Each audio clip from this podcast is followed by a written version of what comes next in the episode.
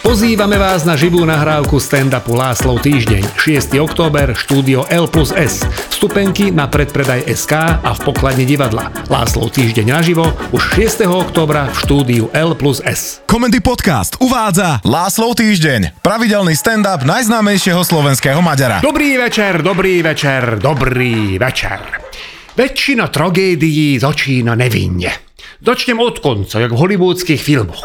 Ležím v nemocnici na oddelení traumatológie, kde ale žiaľ vôbec netušia, že mojou najväčšou traumou je moja manželka. Mám podozrenie na otraz mozgu, zlomenú ruku a ešte mi idú robiť tretí raz sono, nakoľko pri prvých dvoch pokusoch nevedeli lokalizovať slezinu. Vedľa mňa leží môj sused s fraktúrou nosa a bez zubov. Tiemu nedaleko jeho domu zbiera dobrovoľný hasický zbor a podľa posledných informácií už majú zbierku na 70% že hotovo. Z druhej strany leží v narkóze môj kamarát Ignác. Toho len pred chvíľou doviezli z operácie, počas ktorej mu z chrbta a zátilku museli vytiahnuť kúsky kúpeľňového obkladu. A teraz ide titulok, že dve hodiny predtým moja vnúčka už 3 dni nevytlačila bobek, lebo sa napcháva čokoládami a čo ja viem čím a darmo vravím, že to není zdravé. Moja žena jej všetko dovolí. A ja, že ju rozmaznávam. No tak idem na záhradu nazbierať slivky, lebo tie sú na problémy tohto druhu najlepšie. Ako vypálené, tak to je, že úplne na žalúdok najlepšia vec, ale to ešte trojročnej vnúčke Márii dávať nebudem. Už aj za robí také hovadiny, jak bežní ľudia pri dvoch promile. Nechcem vidieť, čo by vyvádzala pod vplyvom. No, Všetky slivky, čo boli na zemi, vyžrali nejaké záhradné kurvy. Či už drozd, beverička, alebo debil sused, ktorý tvrdí, že tie slivky sú jeho, lebo strom je na jeho strane záhrady, lenže padajú na moju stranu plota, takže smola. Najprv sa pokúšam vyliesť na ten strom, ale výsledok je, Nula sliviek versus dva kusy poškodeného oblečenia. Natrhnuté rifle a úplne rozfláknutý rukav na bielom svetri. Ildiko sa poteší. Beriem teda klacek, a hádžem ho do oblasti, kde som registroval zvýšený výskyt pekných fialových kúskov, ale ten sprostý kus dreva preletel cez jednu jedinú dieru medzi konármi, ktorá tam bola, potom zatočila jak bumerang na diálkové a letela smerom na somséda právnika, ktorý na záhrade dával do kontajnéra staré kachličky, čo vybúchal v kúpeľni. Celý bol biely od prachu zohnutý a ja debil, keby som ostal ticho, tak by dostal klackom do chrbta maximálne. Trošku by sa zaprášilo z neho. Alebo by ho to možno, že úplne minulo. Ale môj výkrik, že sused, pozor, ho vystrel a otočil smerom ku mne, čiže aj smerom k letiacemu klacku, ktorý ho tým pádom trafil do tvárovej oblasti a zaliala ho krv.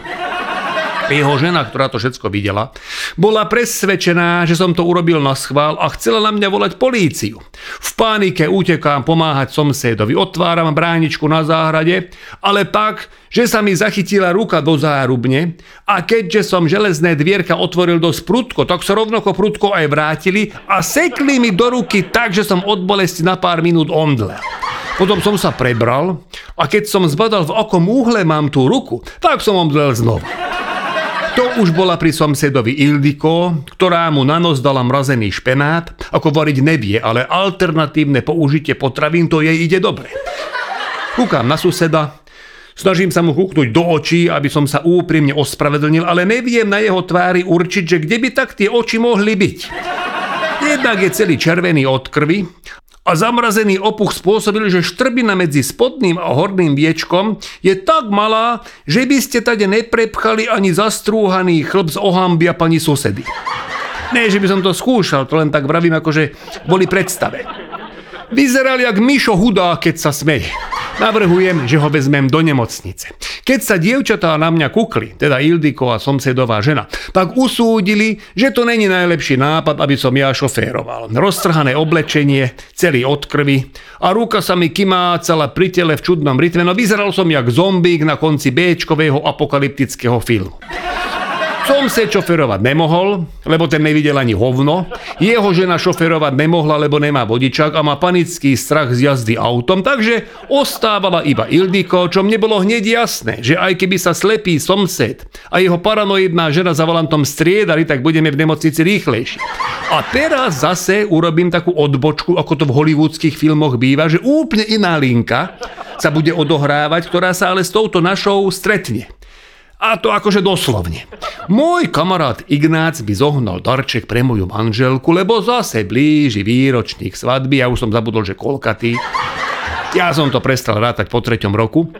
Ale čo som nezabudol je, že zatiaľ mi ani raz nepodarilo kúpiť darček alebo urobiť také prekvapkanie, že by to moju ženu potešilo.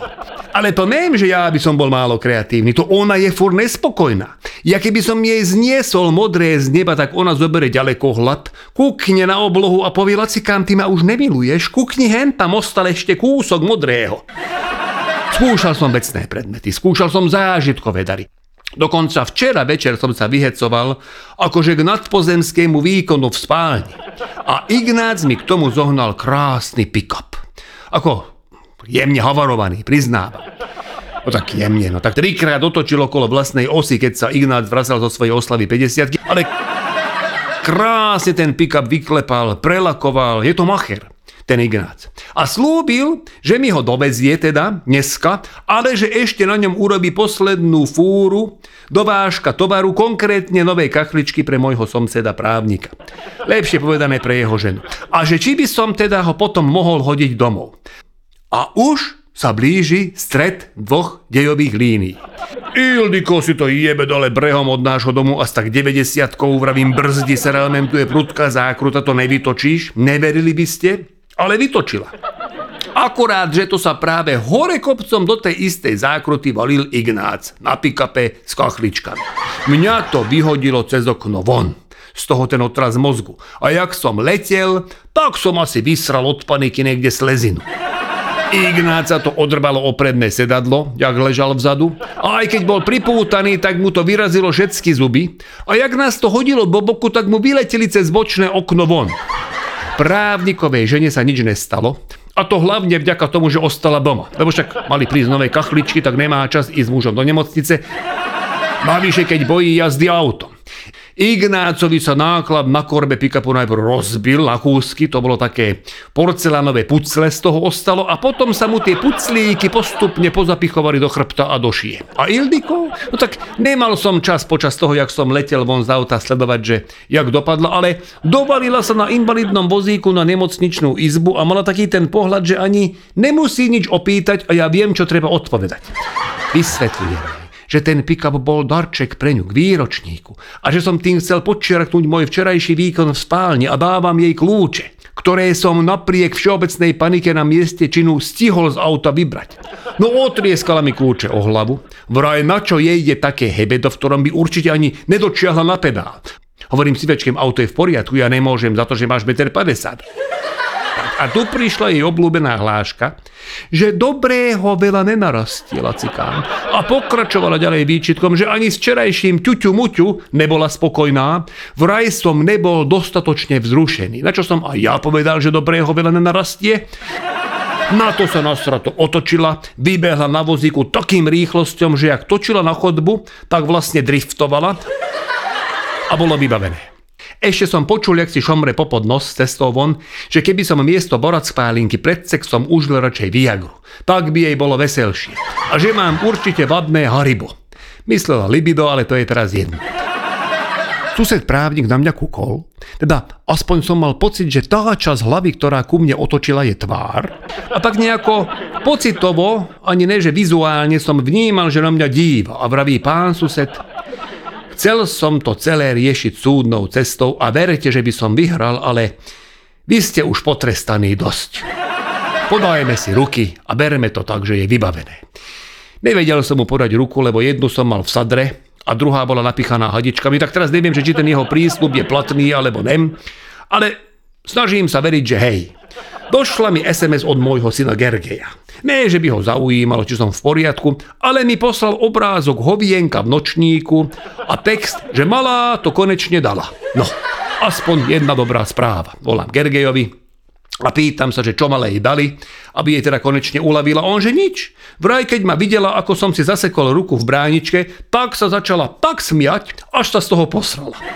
No, tak účel splnený, aj keď som ho chcel dosiahnuť úplne inak. Vám všetkým želám, aby ste si dávali pozor, aké reťazové reakcie spúšťate svojim nevinným správaním a hlavne, aby ste dokázali zastaviť dej, keď sa začne odvíjať zlým smerom. Teším na vás opäť o týždeň. Vysont, Látaš.